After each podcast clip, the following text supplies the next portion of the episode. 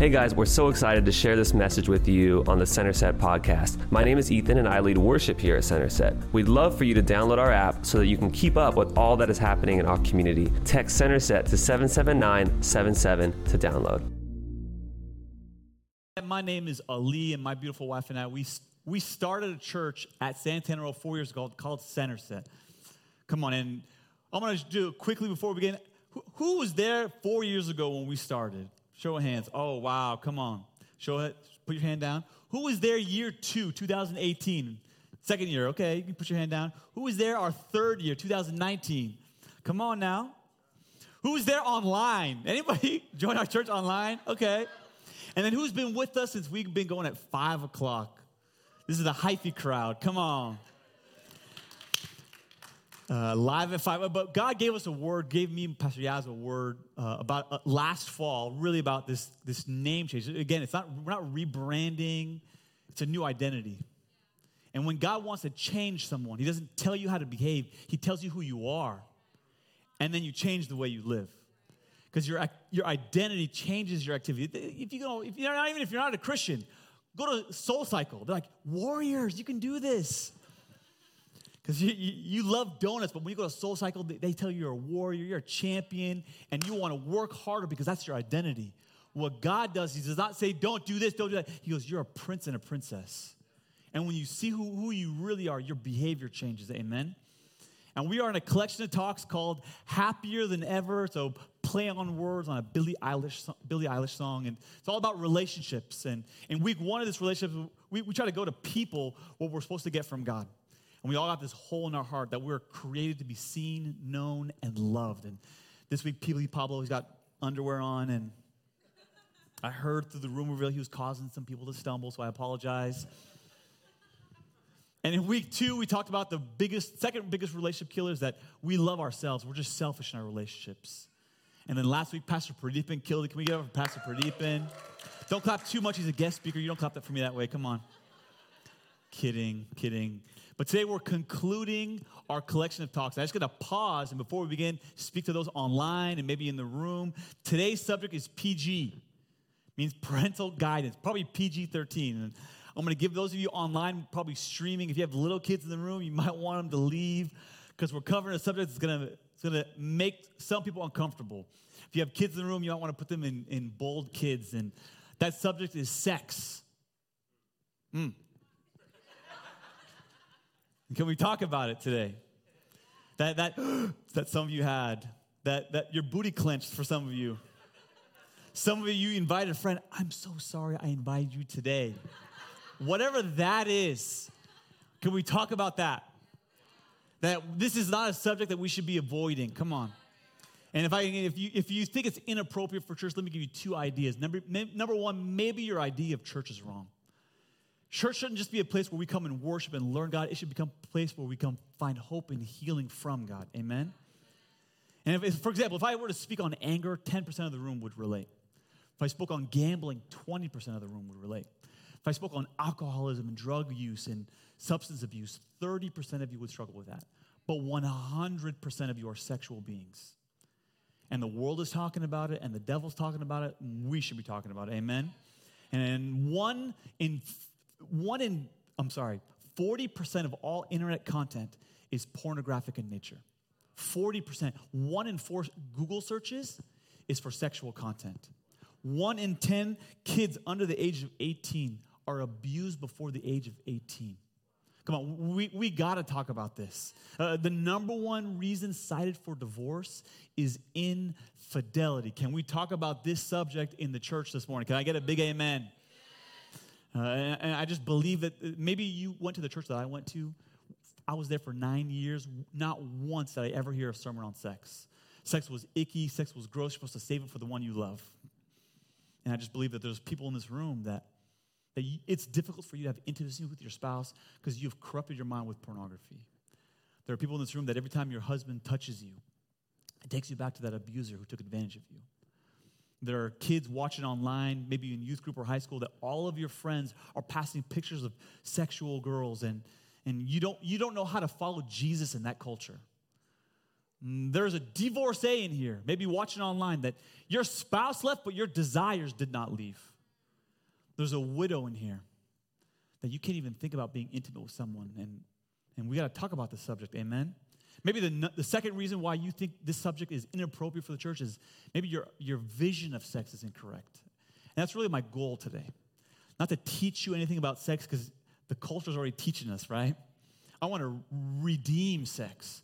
I want to give you a biblical vision of sex, which is why the title of today's talk is this Sex is more than what you see. I almost titled it Sex C, like S E E. I was like, no, I don't want to go there. That's, it's too much of a word on play. But it's more than what you see. And maybe some of you, you're new to church and you're like, why are you, why are you qualified to speak on this subject? And you're right. I don't have like a degree on sex, but if you ask Pastor Yaz, I'm pretty calm. I'm just kidding. Let me tell you why I said that. This is a heavy sermon. There's like maybe two jokes, and that was one of them. And from here on out, it's gonna be tough. So I gotta get my last where I can. But I'm just thankful that our God and not Hugh Hefner invented sex. Amen. The Kardashians didn't invent it. Your favorite musical artist didn't invent it. And let me tell you, the very first time sex is mentioned in the Bible, Genesis chapter 2, verse 24. If you have it, it's on the screen. If you can see it, someone say amen. It says, Therefore, a man will leave his father and mother and be joined. Someone say, joined to his wife, and they shall become one flesh. Someone say, one flesh.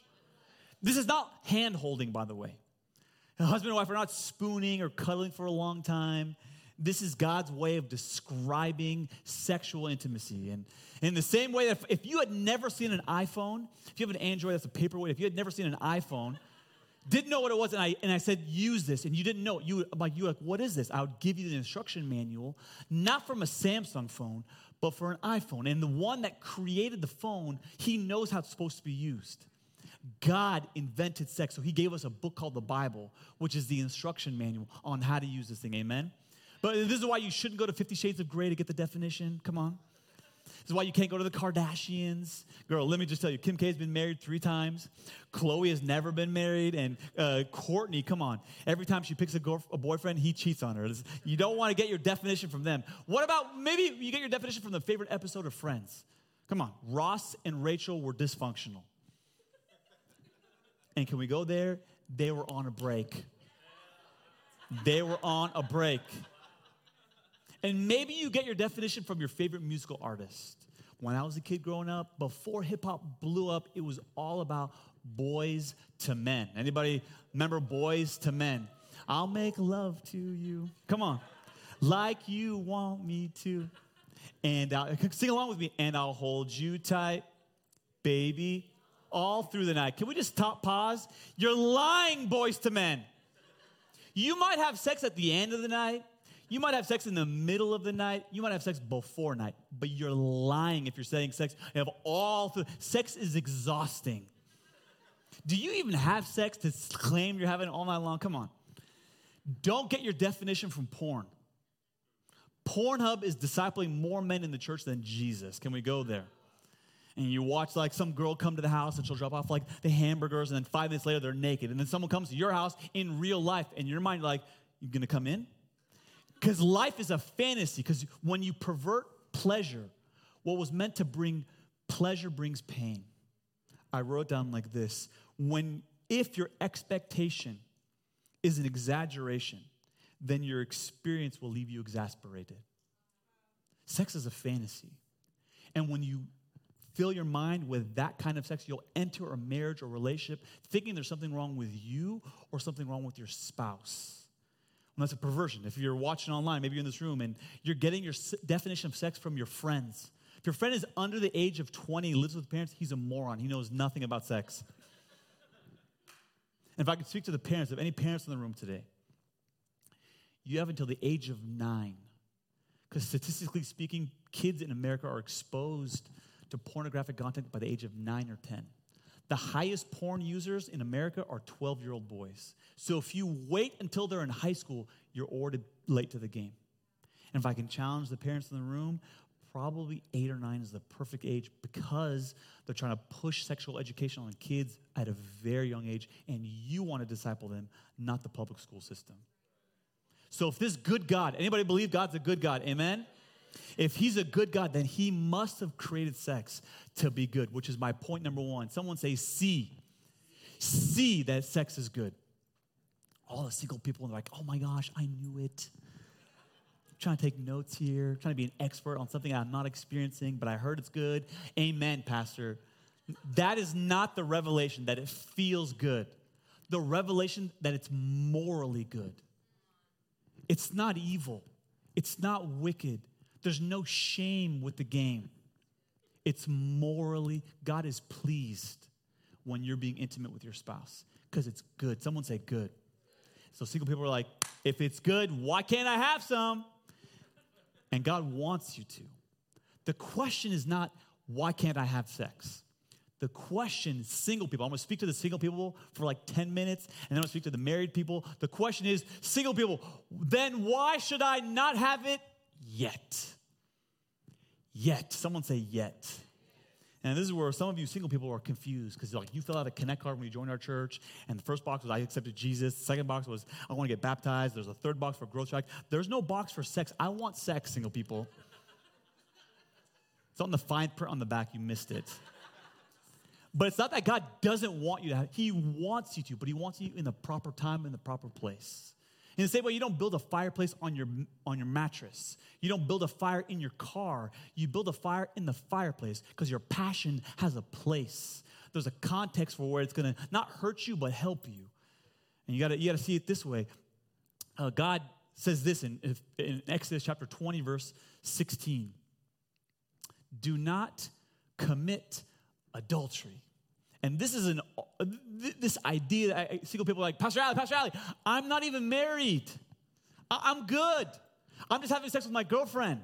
And that's the point. She's not your wife, so you shouldn't be having sex with her. Jesus reiterates this point when he uses the word porneia. He says, if anyone has sex outside of marriage, it's porneia. And the word porneia is not sex within a marriage, by the way.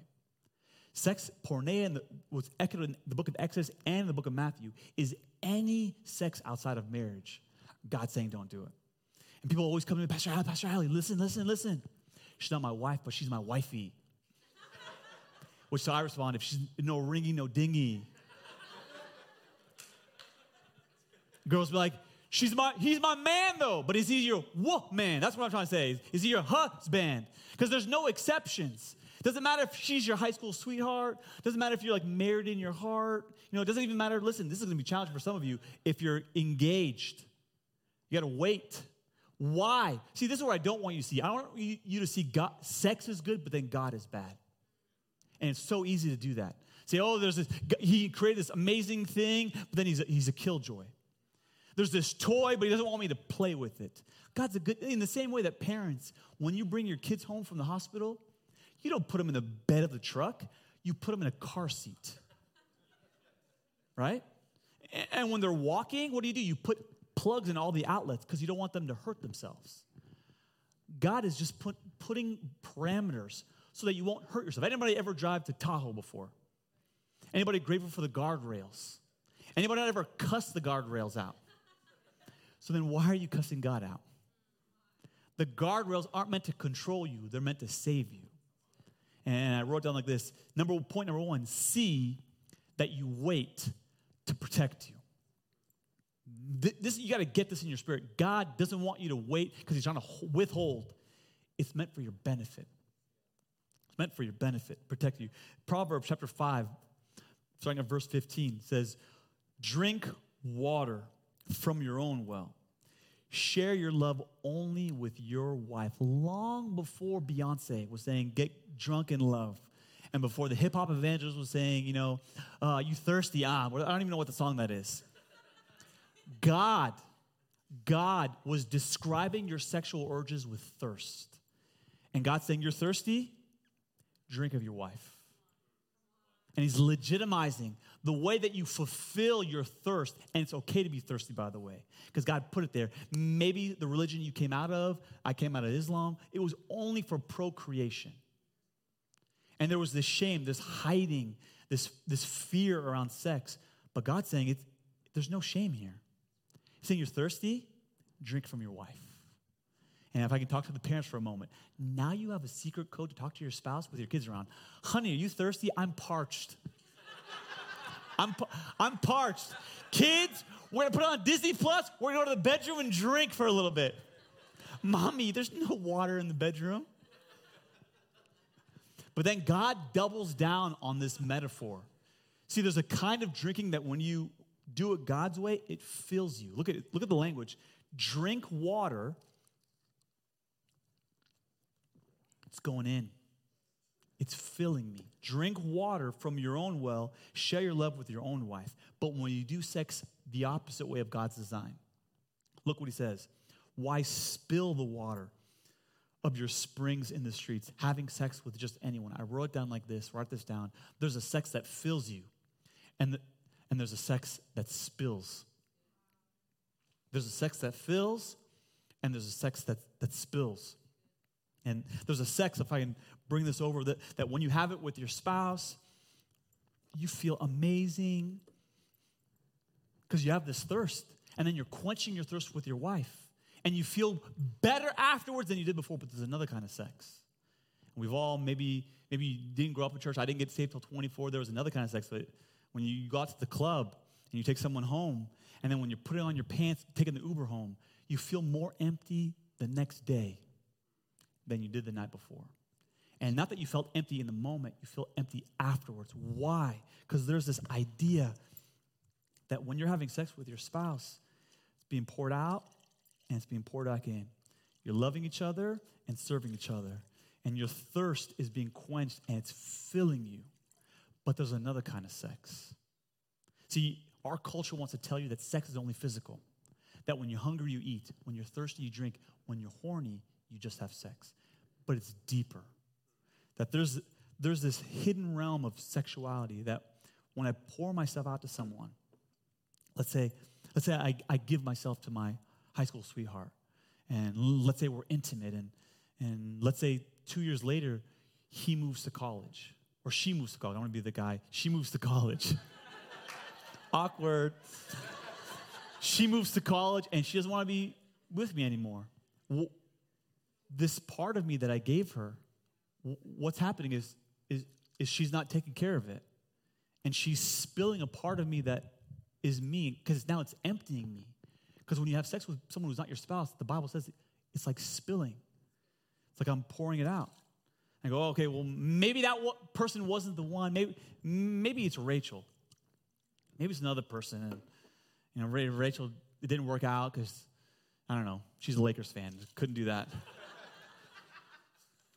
and then maybe I'll, I'll, date Jessica, and maybe I'll try it with her, and we'll date for a year, and then we moved across the country, and she got a job in Boston. I got, and it just didn't work out, and I keep having sex, I keep having intimacy with someone, thinking that this is person's to be the one. This is the one I'm to spend the rest of my life with. But what I don't realize is that I keep pouring myself out pouring myself out. And maybe I, I, saw this in college. There was a girl, she dated Jeff, then she dated Richard, and then she dated Sam. And then she said, maybe the problem is the cup. Maybe instead of dating him, I need to date her. And she dated another girl. And then she poured her heart out, and the same thing kept happening. She kept pouring her heart out, and she kept getting empty. And the problem is not that you, that they're spilling your water. The problem is that you keep pouring it out. And whenever I talk to people that think sex is meaningless, it's usually the people that have had the most sex. So what they do is they, they devoid sex of all its meaning to deal with the trauma of rejection. They did a study in 2013 at Rutgers University. They tried to identify is there a correlation between the number of times you have sex and your mental health? And they found there is a correlation. They found the most depressed people on campus, the people that had the most suicidal thoughts, were the people that had the most sexual partners. That's not by accident. Because those people keep pouring themselves out, think, thinking sex is just physical. And this is where some of you are like, this is why I don't come to church. Because you're just making me feel bad for the life I'm already living. And that's just part of the gospel. The gospel is good news. Someone say good news. But to receive the good news, you got to hear the bad news. Bad news is, come on, we've all emptied ourselves. But the story doesn't end there. Because this room is not filled with good, perfect people. This room is filled with empty people. Amen? And there's a story that's my favorite story. If you've never read this story, you got to read this. John chapter 4. Jesus is sitting by a well, and there's this girl, and he goes, Girl, I heard you're thirsty. I got some water that if you drink it, you'll never thirst. And she goes, I want this water. She goes, Go get your husband. She goes, I'm not even married. He goes, Just right. Thank for not lying, daughter of Eve. You've been married five times and you've been divorced five times. And now the guy you shacking up with, he's not even your husband. She goes, How'd you know that? She goes, I'm the Messiah. And I'm going to give you water that when you drink it, it will be like springs of living water. It will quench. You keep drinking from men, thinking they're going to satisfy you. But there's a water that I'm going to give you. There's a water that if you walk into this room and you're empty, there's a God in heaven. He can redeem every brokenness, every sexual experience that you've had. Even when you're abused, He can fill you up. Anybody believe that? Someone shout amen. If you're single, the first thing you gotta see, you gotta wait to protect yourself. Point number two, see that you wait to protect the relationship. If you, the person you're dating, if they're like, oh my gosh, this is the one, they're my ride or die, wait to have sex. Wait to have sex. And I wrote down like this. You with that. Sex makes a great pinnacle for a relationship, but a poor foundation. Poor foundation. There's this idea like, what sustains a relationship? People often say sex. No, it's good communication, it's character, it's serving one another. You know what makes a, you know what sustains a relationship? The, the ability to have conflict resolution. You know what makes a relationship enjoyable? Sex. But often when we don't want to do the hard work of having proper communication, serving one another, we will fill sex with that void of lack of character. This is why we have great makeup sex. I'm angry with you. I don't like you. Let's go have sex. And we try to rebuild the intimacy with physical instead of having conversation. This is where a couple sometimes, you know what they'll do is we need a baby. We're having tension, there's distance. Let's add a third person to this thing called crazy. And it never works. Why? Because we're trying to build the relationship on sex when it needs to be built on love, serving one another, and character. Amen? Sex is a great pinnacle, but a poor foundation. And, and if I could just press in for a little bit, if you are living with that person, listen, I'm not going to change the standard because the standard of living here is crazy. But I'll say this sleep in different rooms. Sleep in different rooms. If you really love this, and we've we've done that with couples in this church, where they were living with the person because they couldn't financially afford to live somewhere else. I said, You aren't allowed to sleep in that bed. I had one dude say, Pastor Ali, come on. I can sleep next to her and not have sex. I said, Bro, your problem is not sex. Your problem is you're a liar. you are more like Satan than you realize, bro. That's your problem. Because if you can sleep next to her and not, you got issues. They did a study in 2019 where they they, they measured couples who cohabitated before marriage. You would think practice would make perfect. You think when you put the underwear in this drawer and you put the, dishes in that drawer because you lived together before marriage, it's going to make the marriage more successful. They actually found the opposite. You are 1.3 times, which means 30% more likely to get divorced if you cohabitate before marriage. Even research outside the scriptures are saying, don't do it. Don't do it. If I can, if I can challenge some of you, men specifically, if I can use this weight as a picture of sexual bondage or luggage. See, most men, statistically speaking, 70% of men inside and outside the church have a porn issue. And specifically with single men, they go, I don't need to deal with this because one day I'm going to get married. We're going to have sex seven days a week. I'm going to have sex when I wake up in the morning. I'm going to come home during my lunch break. And then every night we're going to Netflix and chill. I'll deal with my flesh after. And all the married men say, You're an idiot, right? And so what they do is they have this secret sin that they don't ever deal with. And it's this luggage, and it's heavy. And it doesn't just hold you back in life, it holds you away from God. This is why Hebrews chapter 12 says, throw away every weight that what? Hinders you. There's a sin that hinders. And if I can get Pastor Yaz to come up, what is my burden when I'm single becomes our burden when we're married. And now I'm not just carrying it. You got to put your arm right here. Put your hand right here. Now we're carrying it. You do. You, oh, it's heavy. Yeah, a little bit. A little bit. But I got it. I do hot yoga. But so often we we think, oh, if I put a piece of metal on my finger, all my sexual issues are going to go away. This is why it's so important to get healed of those things before, because you're just carrying luggage in marriage. You don't have sex before marriage. Why? Because it's going to not just protect you, but it's going to protect the marriage. Can we give a hand, Professor Yaz? Thank you so much.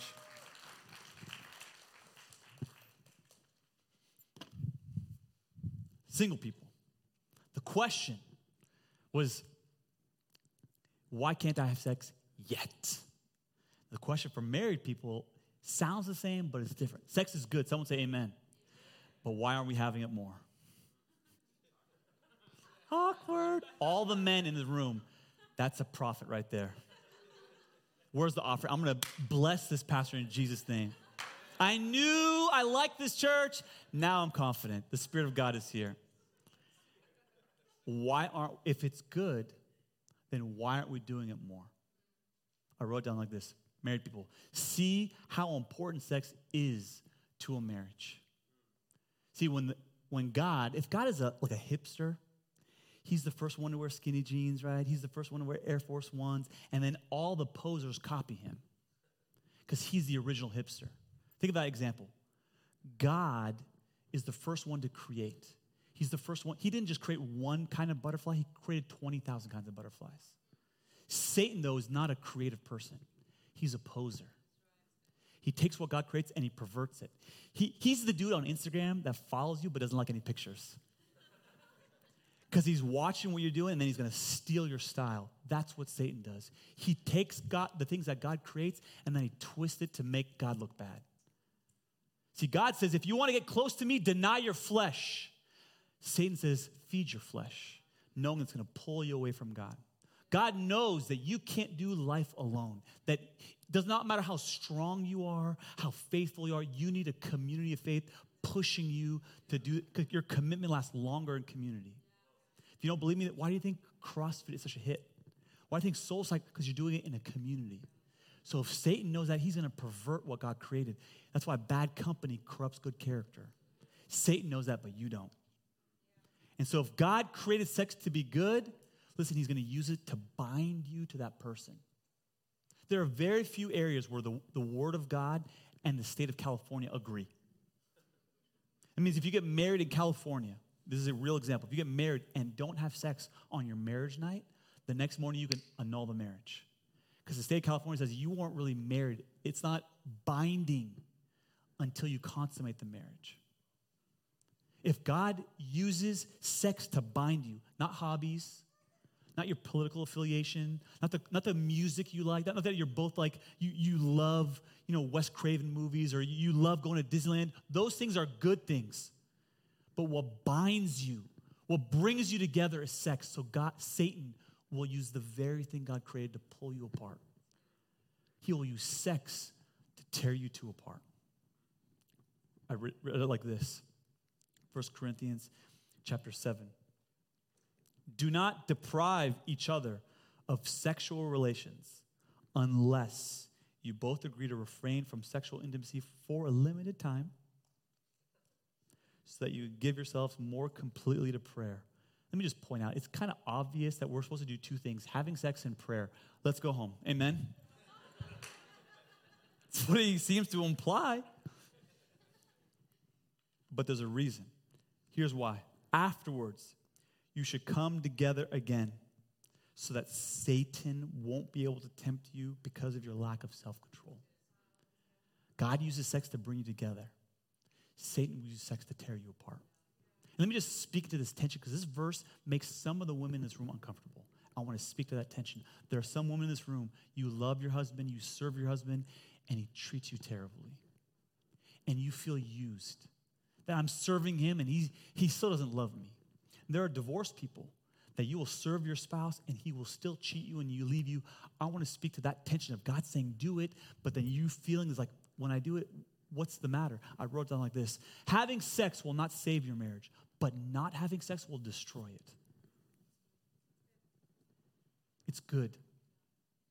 It's don't don't let Satan pervert this thing and tear you apart. It, in the scriptures, there's this word echad. Someone say echad. God says the Lord your God is one.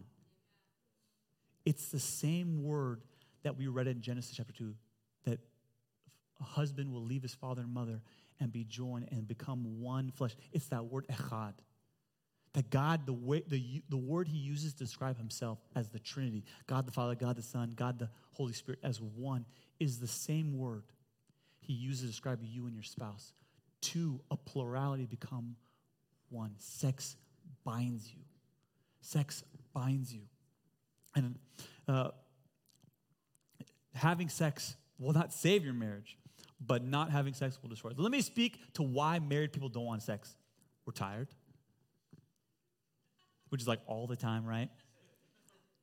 We're busy, we're overwhelmed with life. Let me just pause for a moment. There are single people in the room, their mind is like, what? There are married people that can have sex and they're choosing not, get behind me, Satan. What do you mean? And all the married people are like, dude, there are times. No, we don't. Right? I think if the 13 year old me met the 40 year old version of me, and he's like, wait, let me get this Pastor, straight, Pastor Ali. You got into a fight with your spouse, your wife, and now you don't want to have sex with her. He's like, I'm like, yeah, he would karate chop me in the throat. He's like, bro, I've been, you go get some, bro. I'm like, bro, I would tell the 13 year old me, you need to shut up, okay? Raising two kids is exhausting. Paying for a mortgage is tiring. Being a portable church where we set up and tear down is ex- Monday mornings, I feel like a truck hit me. You need to shut up, 13 year old version of me. You have no idea what you're talking about. But we need to have more sex because it's the thing, it, living under the same roof doesn't bind you, sex does. So let me tell you what my therapist told me. Number one, have a healthy conversation about expectations. My pastor did this example. He said, This is how often I want sex. And this is how often my wife wants sex.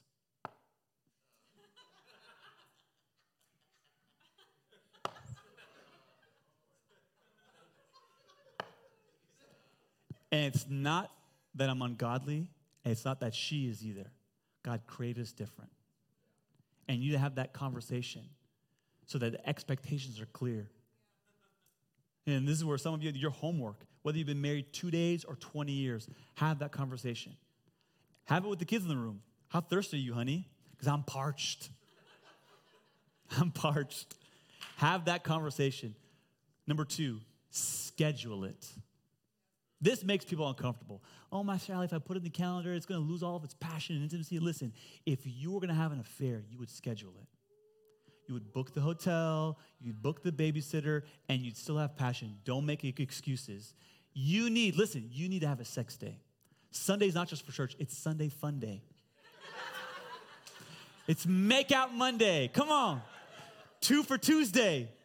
Wow, wow Wednesday. Throw down Thursday and Freaky Friday. All the religious people are so uncomfortable right now. And it's Sabbath Saturday because we will die if we go seven days a week. But you need to schedule it. And it's healthy because here's the reason why. There will be times the men, he'll have to wait a little bit because he wants it, but he's got to wait. And there'll be times where the, maybe the woman doesn't. And she'll be forced to serve. And so there's this, you have to agree on the day, of course. But it's this balance of healthiness where you're serving one another. I don't know if I should say this joke, so I'm going to leave it. Should I say it? Don't. I, I trust Pastor Yaz. I ain't going to go there. I ain't going to go there. Married people, sex is more than what you see. This is for single people, for single people too. Sex is more than what you see. If I get the the band to come up. There is something spiritual about sex that we need to understand. No, I'm sorry.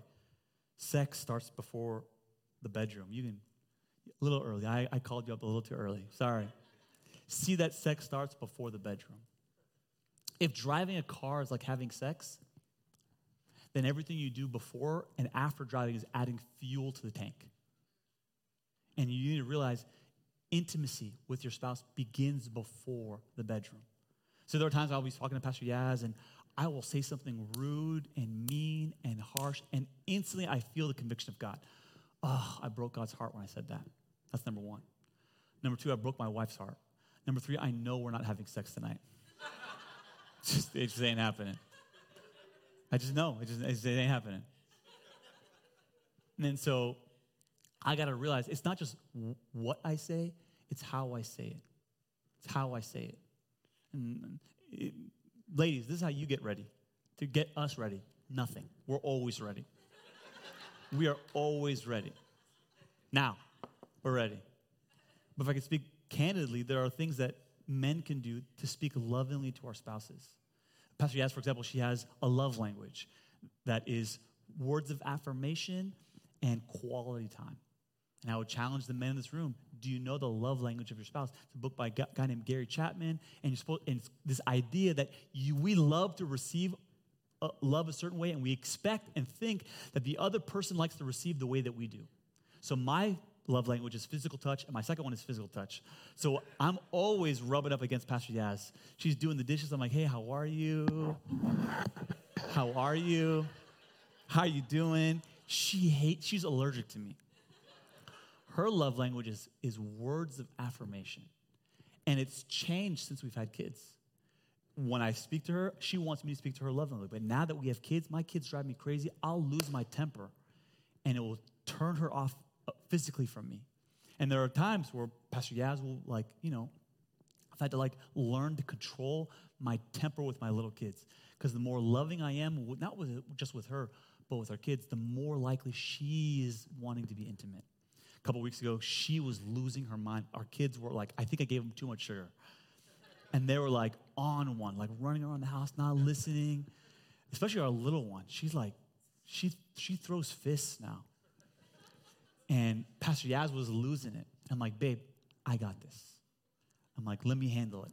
I'm doing my best. I want to throw my kids across the room. and I'm like, loving them and being patient. I put her to bed. Pastor Yaz like, what are you doing tonight? What are you doing tonight? Come on.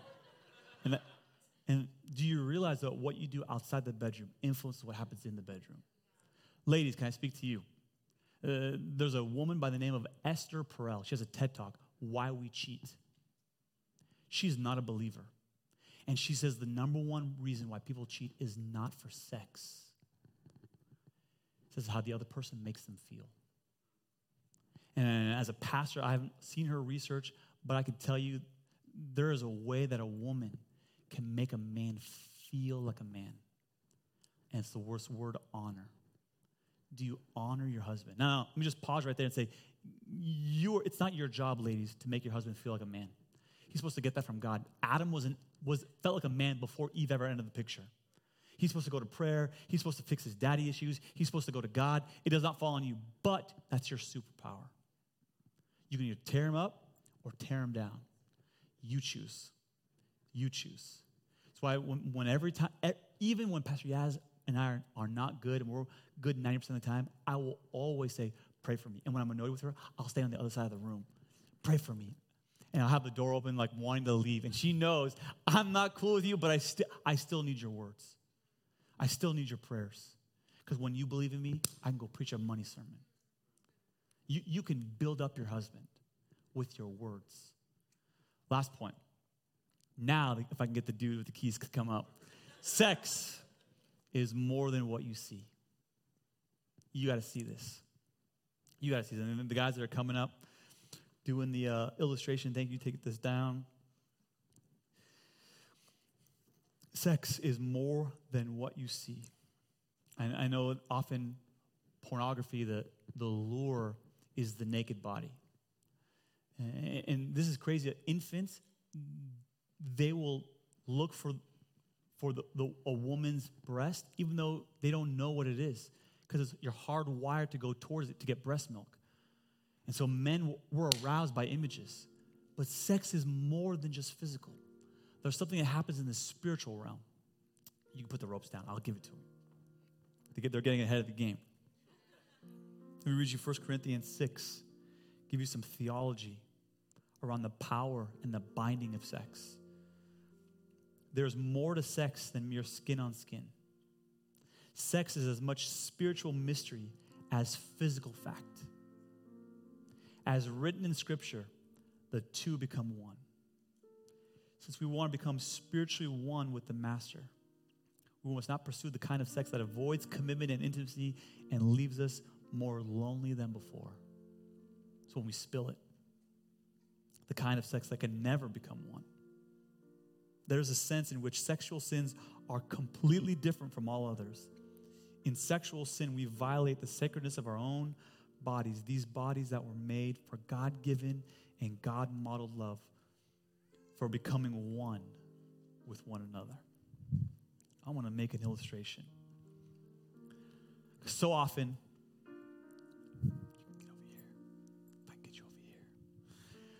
We don't realize the, the power of sex, and maybe when you were in high school, you you met someone and they were your first crush and you became intimate, right? What you didn't realize is you created what theologians call a soul tie with that person. That even after you're gone, there's a spiritual, Paul says it. He actually warns them in 1 Corinthians 7 not to have sex with a prostitute because you will become one. There's this glue that happens spiritually with that person. How do you know you have a soul tie? You'll argue with your wife, maybe your girlfriend. You'll leave and you'll think about that person. I wonder what they're up to. And you'll look them up on Facebook. And you'll look them up on Instagram. Because that soul tie is still there.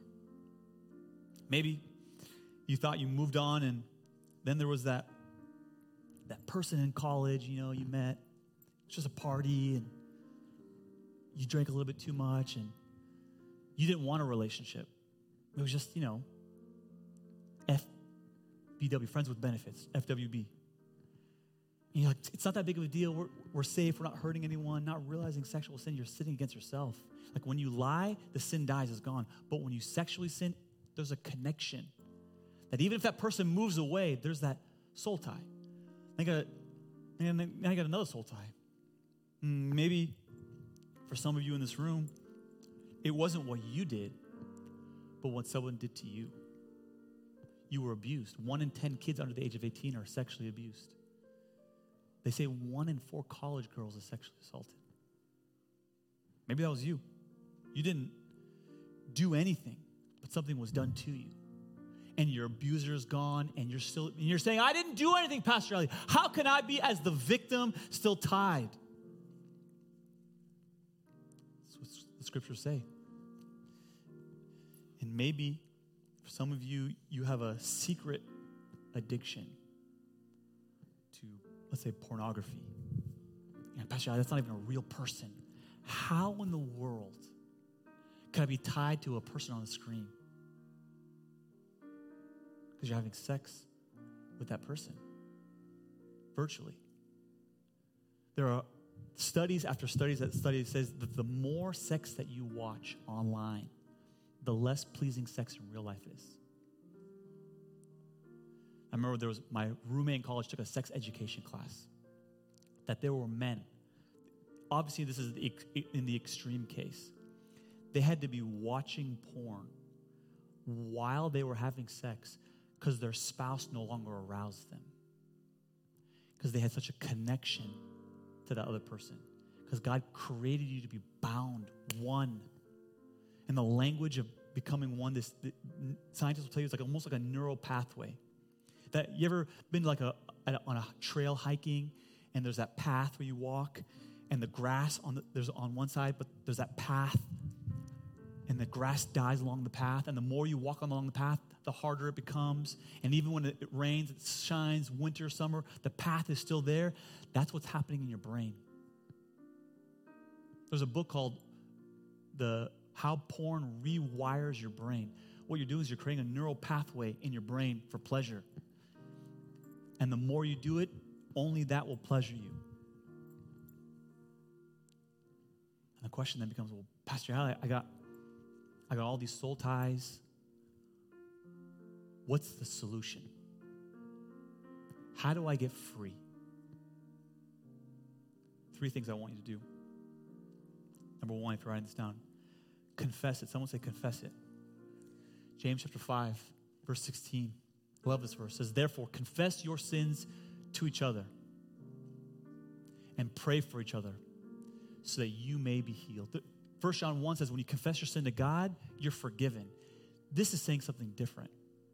It's saying when you confess your sin to one another, you're healed. There's a healing that can't happen in the prayer closet, it happens in community. You need to find a therapist or you need to find a pastor because God can't heal what you hide. Number two, cancel it. Someone say cancel it. Our culture, we have this, can, this idea of cancel culture where you have nothing to do with that thing because they did something like that's unforgivable. You need to cancel porn. You need to cancel that relationship and have nothing to do with it. That's the language. There are two times in the scriptures where the Bible encourages you to run, spiritually speaking. Run to Jesus and run from sexual sin. Let me show you this in 1 Corinthians 6. Run from sexual sin. No other sin so clearly affects the body as, as this one does. For sexual immorality is a sin against your own body. Number three, crucify it. Someone say, crucify it. This is where you're going to need Jesus. The first two you can do, the third one you don't have the power to do it. First Peter chapter 2 verse 24 says he used his servant body to carry our sins to the cross so that we could be rid of sin, free to live the right way. By his wounds, his wounds became your healing. This is we got to understand about the gospel. Jesus knows that we have these emotional, spiritual connections, these soul ties.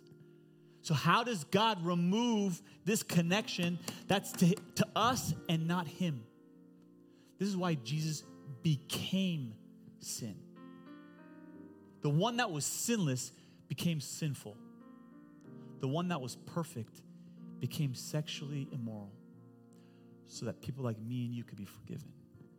And this is what the gospel does God takes the soul tie that's to you and he attaches it to himself.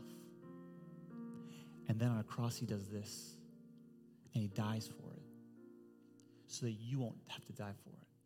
So the connection, the brokenness, the emptiness goes on him and not you. But there's a key though. You can't get this healing, this forgiveness, this brokenness. This last point is this you got to surrender. You got to surrender your sexual life over to God. It doesn't just happen coming to church. It doesn't just happen being around Christians. It's when you surrender in your heart. You say, God, I, I did things with people I, I didn't know I should have done. I give it to you, God. Thank you for leaving heaven and becoming sinful, dying in my place. See, Christianity is not a religion about morality. I know non believers that are more moral than Christians. It's about forgiveness. Room is full of forgiven people, people that had an empty jar and God filled us up. Amen? You guys can close your eyes and bow your heads. I'm going to pray for some people. God, I just believe this room is full of people, God. I don't believe there's one person, God, that has lived up to your standard that has done what you have called us to do in Scripture. But the good news of the gospel is that we don't have to be perfect to come to church. We don't have to be clean to come to you. We can come empty. We can come broken. Because you're the God who sees and loves and forgives. Thank you, Jesus, I can come to you and ask for forgiveness, and you can break those soul ties. That I can start over with you. I have a fresh start even when I don't deserve it. God, you're good. Your designs are good, your ways are good, and the way you love me, God, is good. I want to pray specifically for the people in this room that maybe are too embarrassed, God, to confess and admit they have a porn addiction. I pray, Jesus, that you give them the courage that they would find one person in this church to confess their sin and cancel it. I pray for those, God, that maybe were abused, they were taken advantage of. God, would you give them hope that even they can find hope, they can find healing, and that even that soul tie can be broken. I pray, Lord, for those that are in a relationship, maybe are married, have kids, and they still rethink about that one partner in the past because that soul tie is still there. Pray, God, that that you would break that soul tie in Jesus' name. Pray that you would set them free in Jesus' name. Pray for the single people, God. Teach them to wait. Pray for the married people.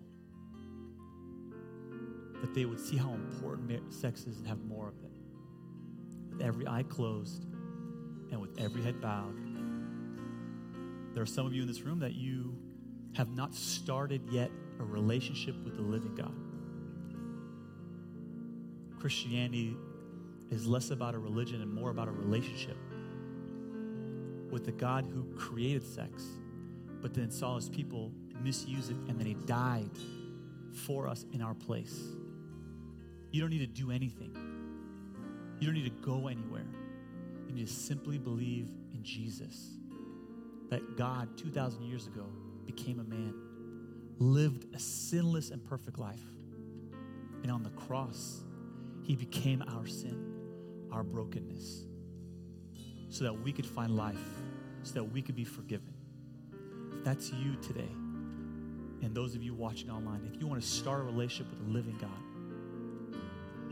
I want to count to three. I want you to shoot your hand up because I want to pray for you. On the count of three, with every eye closed and every head bowed. One, two, three. Amen. Amen. I see your hand. I see your hand. Put your hand down. Pray this prayer. Thank you, Jesus, for dying for me. Thank you, Jesus, for the for the free gift of salvation. I repent, God. I turn from my ways. I turn from this way of doing life sexually, and I want to do it your way because your way brings life. When I do it your way, it fills me. When I did it my way, it emptied me. I give you my sexuality, God. I place my faith, my trust, my hope in you. Thank you, Jesus, for forgiving me. If you prayed that prayer, we would love to celebrate with you. Can we stand and sing these last couple of songs? Thanks so much for listening. We hope this message impacted you and inspires you to draw closer to Jesus. Subscribe to this podcast and give us a follow on Instagram at Centerset Church to keep up with all that God is doing in our community. Also, we'd love to be in prayer with you. If you have any prayer requests, please send them to info at centerset.church.